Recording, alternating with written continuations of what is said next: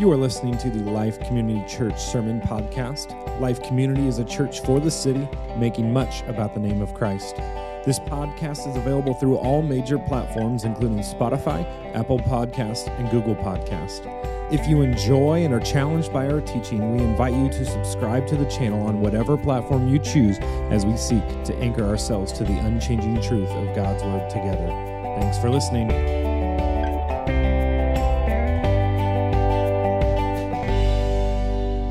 We are in uh, our series on prayer.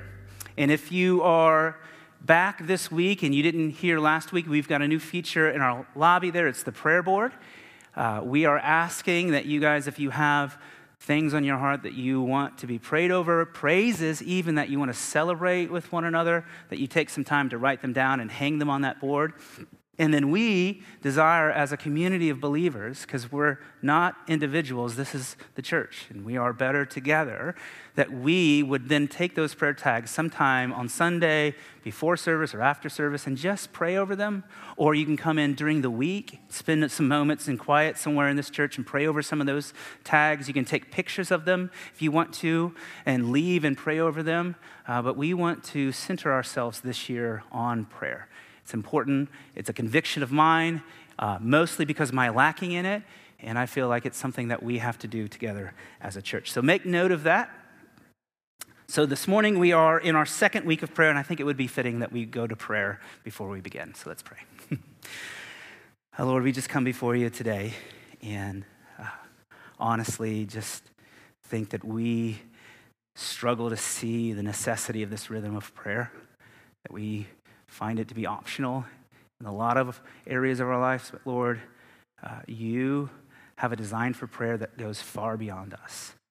And so, Lord, I pray that your word today, that your truth and my words, Lord, would convey rightness about prayer, that would convey right motivation and right truth in this area, and that, Lord, your spirit would convict our hearts and guide it, that you would bring gladness and desire in our lives around the aspect of prayer. We love you, Jesus, and we pray this in your beautiful name. Amen. So, D.L. Moody, if you've not heard of him before, he's a very famous pastor who founded Moody Bible College in Chicago. Maybe you've heard of it. He tells a story about a young man heading off to the Mexican American War. And in that story, uh, he says that the young man is approached by his mother when he has the thought to enlist in the army, and she pleads for him to become a Christian. She pleads for him to know Christ. And it's to really no avail.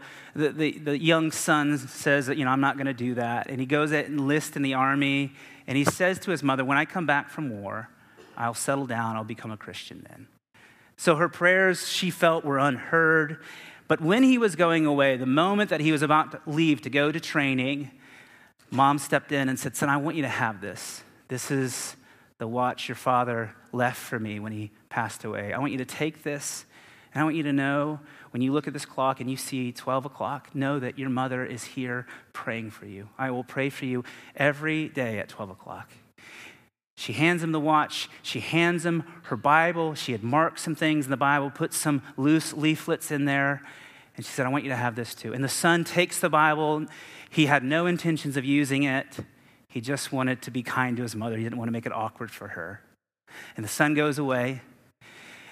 And later, in Mexico, they're on this long march, strenuous march, and the son takes out his watch, opens it, and it's 12 o'clock. And he's reminded that my mom is praying for me in this moment. He's overwhelmed. He's been gone for four months. And he asks his captain, he says, Can I be relieved for a few moments? And the young son goes behind a tree in the plains of Mexico and he cries out to the Lord that he would save him. And of course, the Lord honors that request. And after the war, the son comes back and he actually re enlists in the army because he desires to do good for his master's cause. And so I think of this story and I think that we all wish that we had a story of prayer that was so powerful like this. We hope for a story where all the stars align, per se, and everything points to this one predominant truth that the God of the universe has intersected with my life in an undeniable way, and He has answered the prayer of my heart. We want to be like this mother.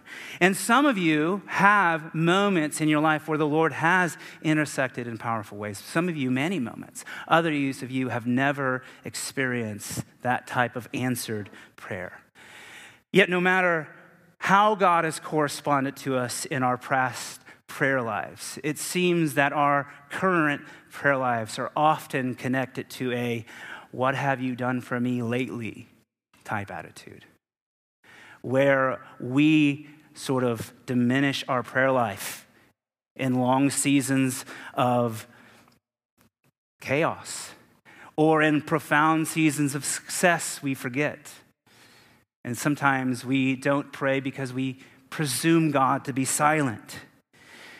Even though we know that we should pray consistently, many of us, if not most of us, would all say that we need to pray more in our lives. But I'm not here today, thankfully for you, to try to guilt you into having better habits around prayer. Today, I want us to reason around the fundamental purpose around prayer. Today, we want to ask a simple question Why should I pray?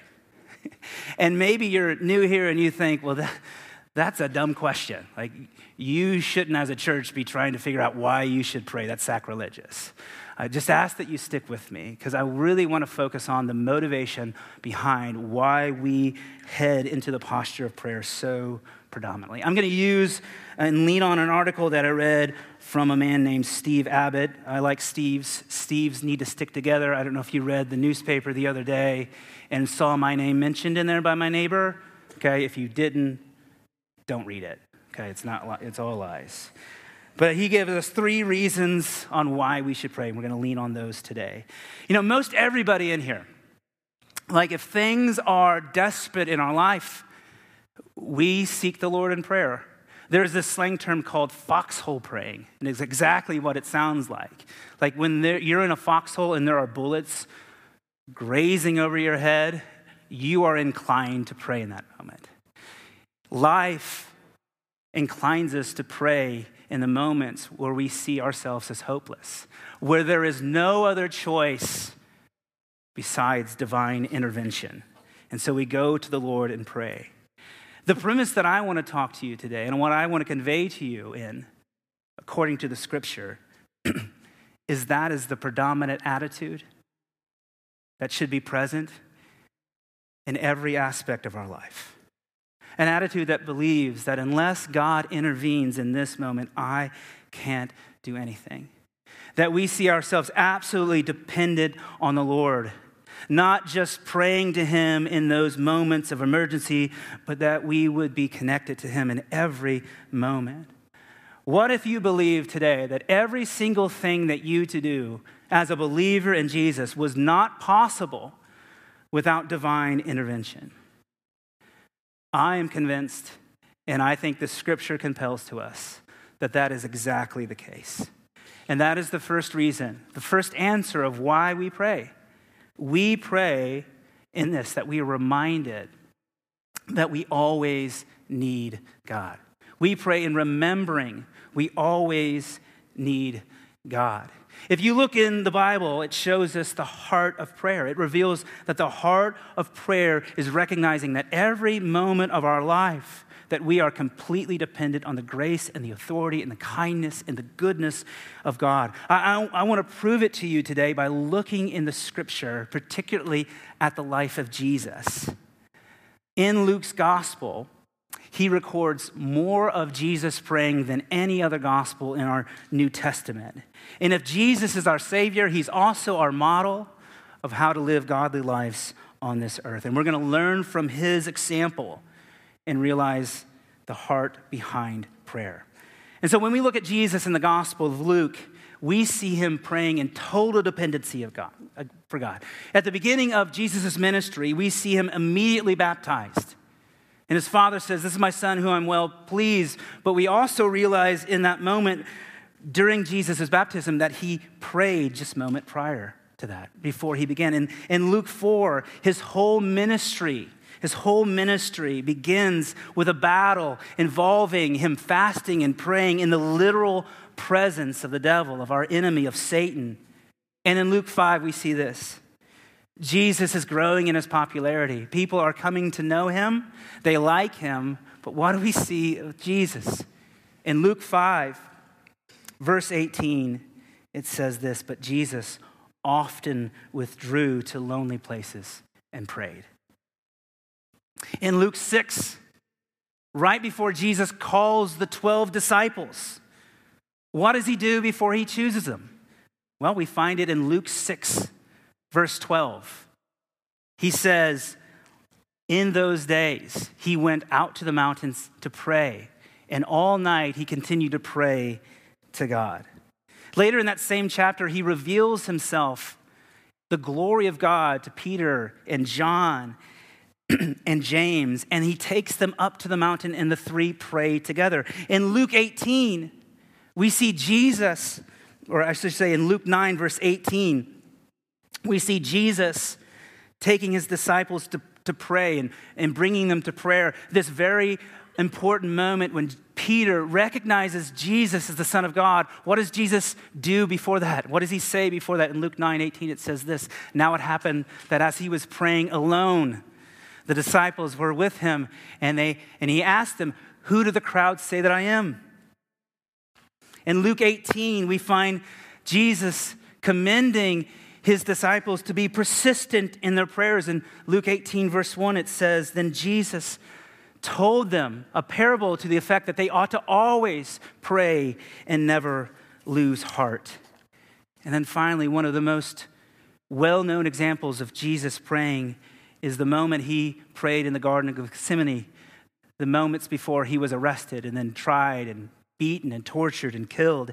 And we read that in Luke 22, verses 40 through 42.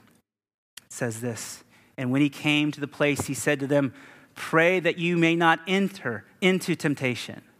And he withdrew from them and about a stone's throw and knelt down and prayed, saying, Father, if you are willing, remove this cup from me. Nevertheless, not my will, but your will be done. So here's the question Why is Jesus always praying? If there is a person on this earth that walked this earth that didn't need to pray, it seems that it would be the Son of God. It would seem that Jesus would be the person least likely to pray, but he is the person most likely to pray. Maybe a deeper question is this is what do we see in the ministry of Jesus and his gospel that he does by himself without prayer? Is there anything that we see in the scriptures that Jesus does on his own apart from prayer? And the answer is no. There is nothing that Jesus does on his own without prayer. He is dependent on the Father in everything. In the Gospel of John, Jesus says that the Son of Man cannot do anything by himself. He can only do what he sees his Father doing. And in that same chapter, he says, By myself, I can do nothing. And so that begs the question if Jesus is God in flesh, the very God of the universe in flesh, why would he say, I can do nothing by myself? And if he does believe that he can do nothing by himself, only through prayer and relationship with God, it begs this question How on earth do I think, or you think, that we can do anything in this life on our own? There is absolutely nothing that we can do apart from God. And so, this is why the disciples beg Jesus to teach them how to pray. They see Jesus praying, they say, Teacher, teach us how to pray. The disciples, they would have known how to pray. They would have prayed in the synagogues, they would have prayed over ritual, they would have prayed over all sorts of circumstances. But they saw Jesus praying, and it was something different than what they had ever experienced. They saw his life and his prayers to not center around just ritual and tradition, but his prayers were literal nourishment for his life. They were necessity. He was dependent on them. And the disciples saw it and said, Lord, teach us to pray like that. And we remember last week that the early church was dependent on prayer. It wasn't Jesus strictly who emphasized prayer, it was the early church that followed his example. When the apostles are being persecuted by the religious leaders of the day, the Sanhedrin, they don't gather in a room and begin to complain about their mistreatment. What do they do? They pray. They go in a meeting and they pray. And then at the end of that chapter, you know what happens? It says the room shakes. And all of them were filled with the Holy Spirit and we're bold in proclaiming the gospel. When's the last time we've ever been at a prayer meeting where something in that realm would ever have happened? When Peter was imprisoned, what was the church's response? In Acts 12, what did they do? They prayed. When the church in Antioch wanted to take the gospels to the ends of the earth, to all nations, what did they do? Did they study the demographics of the community and see if it was a good idea and send out mailers? No. They prayed. They prayed. When they needed new leaders in the church, what did they do? Barnabas and Paul picked leaders and they put them before the Lord and they prayed over them. They sent them in the presence of the one they would trust and said, Lord, be with them. Do you sense the pattern here? It is the fundamental conviction of the church and of Jesus that we could do nothing without God, nothing. And so they prayed. And this is why we pray. Because we are, whether we believe it or not, dependent on Him. Dependent on Him and can do nothing apart from Him. The early church knew that. And what concerns me today, in myself at times, and in this world is that prayer essentially has become optional for many of us and many of our churches. But in the book of Acts, they didn't pray before meetings or after meetings. The entire meeting was devoted to prayer. And so it begs this question like, is prayer essential for us? Or is it optional? Do we pray in remembering that we need God? The second answer to why we pray, or the second reason why we pray, is we pray to seek to know God better. We pray to seek to know God better. Jesus responds to the disciples' request to teach them how to pray by pray by, by saying this very first line, Father. Jesus is talking about relationship. If we forget that the primary purpose of prayer is about relationship, we will start just praying only in moments of emergency. M- most of us grew up in this life believing that prayer was the vehicle in which we ask things from God.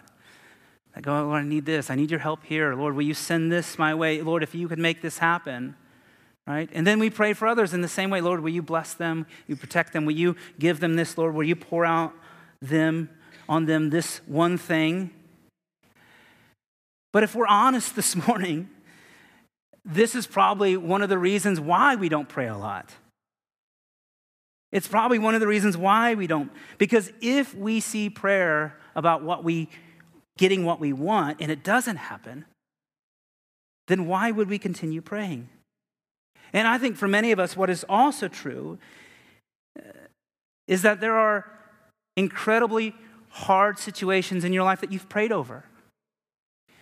You've prayed hard over a relationship, over brokenness. You've prayed hard over um, a, a baby.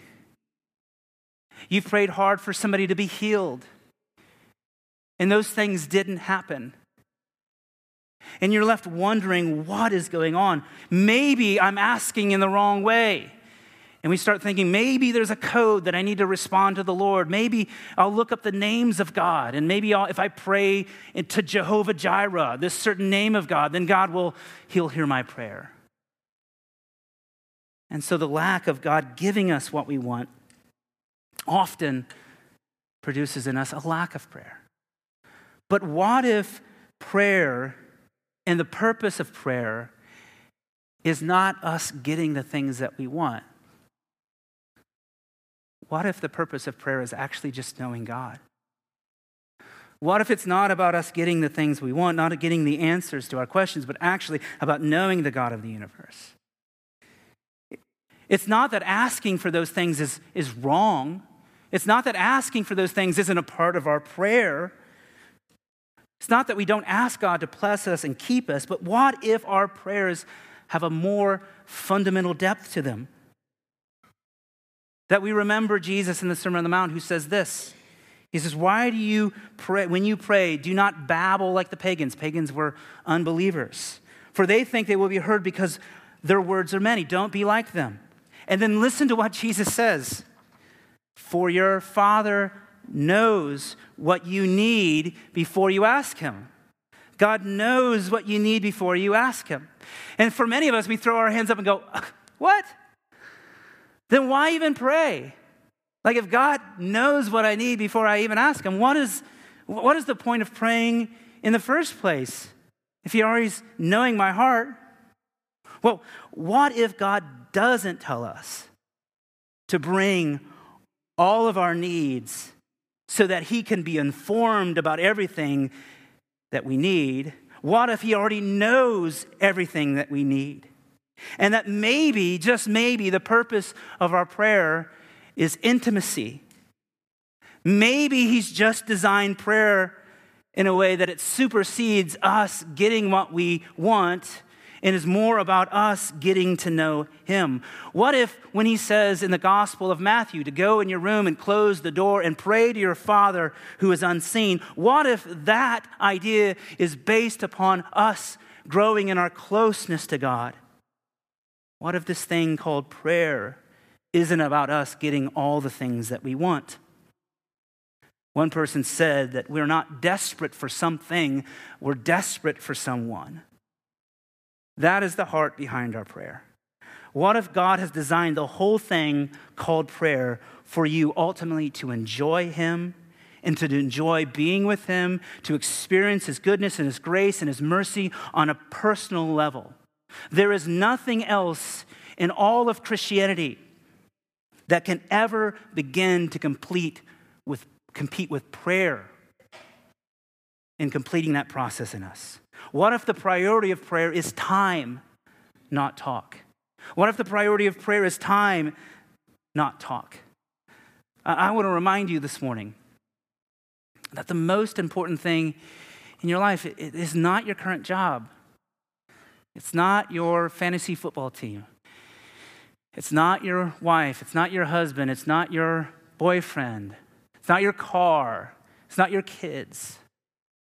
The most important thing in your life is an intimate relationship with the God of the universe. Everything flows from your relationship with Him. Everything is impacted by your closeness with Him. The reason that Jesus is constantly going alone to spend time with His Father is because there is an intimacy that happens when He is alone with the Father. An intimacy that would affect every single thing that He did. Jesus teaches us that in order to develop that kind of closeness, we have to set aside time to be with our Lord and our Savior, consecrated, intentional time to be with Him. And I know that many of you might say, well, the Bible teaches us to pray in every circumstance. And so that's what I do. I pray throughout the day. I, I pray when I drive, I pray when I'm cooking, I pray when I'm eating, I, I pray in every situation. I, I get that. That is a very good thing. And we might say, well, I pray all the time. Why do I need to set aside consecrated time, specific time, just to spend with the Lord? Well, I would say that that sounds really good, but have you ever have you ever tried that in your marriage? Have you ever just tried to talk to your wife in moments that you're just running around doing things, or your husband in moments that you're cooking and you're cleaning, you're caring for your kids, you're bathing them in amoxicillin? Have you just tried to talk to them in the midst of those things? How does that work for you? Doesn't work well. You become roommates really quickly. And if your wife, like my wife, who's wonderful, she reminds you, I need, I need time with you. I need, I need time just to connect. I need time to be with you. We wouldn't do that in our marriage. We shouldn't do that in our relationship with Jesus. We must set aside intentional, consecrated time to be with our Lord. I truly believe that if there is something that happens in the time that we design in our own unique experiences and, and time with the Lord that brings us closeness with Him. And so, my desire for you today is not to guilt you into better prayer habits, it's to not condemn you for not having prayer habits. I just want to convey the question to you that's been conveyed to me is why wouldn't you? Why wouldn't we want to spend time with the most significant relationship in our lives? And I'm convinced that if we practice this posture of prayer, intentional time with the Lord, it would revolutionize our life. It would make all the big things in our life seem much smaller. What if the singular goal of your life this year in 2022 was to pray about prayer? was to spend time praying that the Lord would help you, give you a desire to pray in all circumstances, but to seek Him specifically. That you would know the reward of prayer. And that reward is simply this it's that we actually know God. That is our reward. We just don't know about Him. We pray and we know God. We pray to seek to know God. And then the last thing, and the last answer of why we pray is this we pray to surrender to God's plan. I think it's easy in the realm of prayer to say a lot of, well, I have to or I need to, right? We, we all know I have to do this, I need to do this. But there is an element which we get to say, I get to. I get to in the aspect of prayer. That is to say that God has designed prayer as a means by you and I for you and I to be involved with what He is doing in the world. The power of prayer is in relationship. The power of prayer is in relationship. All of our lives, we've heard phrases like prayer changes things. Prayer changes things. And we believe that prayer changes things. But I'm going to say something pretty strong here. Prayer by itself is powerless. Now, let me explain that. Prayer by itself is powerless. The goal of prayer and the goal of this message isn't to get you into a more rigid, structured, and organized time of prayer or to be seen or known as a person of prayer. If that is our ambition, we are ultimately no different than the self righteous or any person in any other religion. No, the goal of prayer is that we connect to the living God of the universe. And prayer is powerless if we do not connect with Him because God holds all of the power in our relationship. When we pray, we connect to our most vital relationship. And in that, we have incredible power. But we access that power only through the means of surrender. Only through the means of surrender. By surrender, I mean that we have an attitude that reflects Jesus in the Garden of Gethsemane when he prays, Father, not your will be done, or not my will be done, but your will be done. That our surrender grows out of our absolute trust for him. That we grow in understanding that God wants what's best for us. That we grow to the point that surrendering to his will is all the priority of our life. That is where life gets exciting. That's where life gets exciting. And that's where God begins to use us in ways that we never thought. I want to leave you with an illustration that I read in Tim Keller's book uh, called Prayer. And he shares a story about his life and his inability to find rhythms in his prayer. And I'll just read it for you. He says this In the second half of my adult life, I discovered prayer. I had to. In the fall of 1999, I taught a Bible study course on Psalms. And it became clear to me that I was barely scratching the surface of what the Bible commanded and promised regarding prayer. Then came the dark weeks in New York during 9 11. He's a pastor in New York. When our whole city sank into a kind of corporate clinical depression, even as it tried to rally. And for my family, the shadow was intensified by my wife, Kathy, struggling with the effects of Crohn's disease. And then finally, I was diagnosed with thyroid cancer. At one point during all of this, my wife urged me to do something with her we had never been able to muster the self discipline to do regularly. She asked me to pray with her every night, every night. And she used this illustration to crystallize her feelings very well. And he says, We remember her saying it something like this. This is his wife. Imagine you were diagnosed with such a lethal condition that the doctor told you that you would die within hours unless you took a particular medicine, a pill every night before going to sleep. Imagine that you were told that you could never miss it or you would die. Would you forget?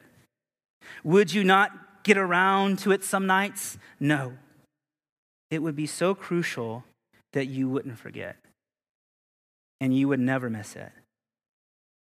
And then she says, if we don't pray together to God, we're not going to make it because of all that we're facing.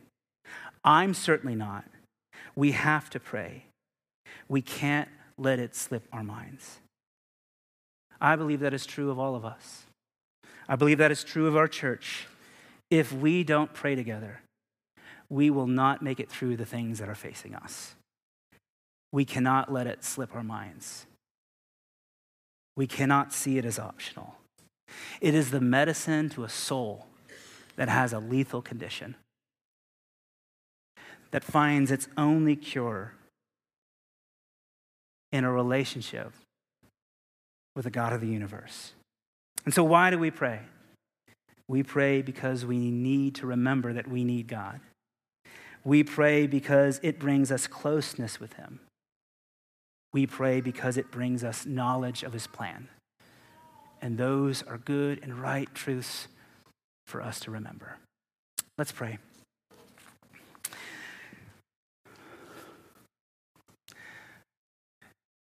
Lord, if there is movement here, if there's movement in our hearts with prayer, it will always have to start with you.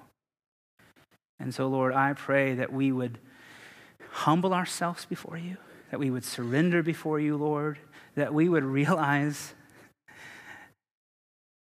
that it's not an option, that our lives depend in some ways on our prayer life. Our relationships with you are dependent on our prayer life with you. And that, God, you are waiting to meet us in those prayers to change our life, to affect our beliefs, to change our attitudes and the desires of our hearts. And so, Lord, will you continue to bring light and truth to this area for the good of our lives? We love you, Jesus, and we pray this in your name. Amen.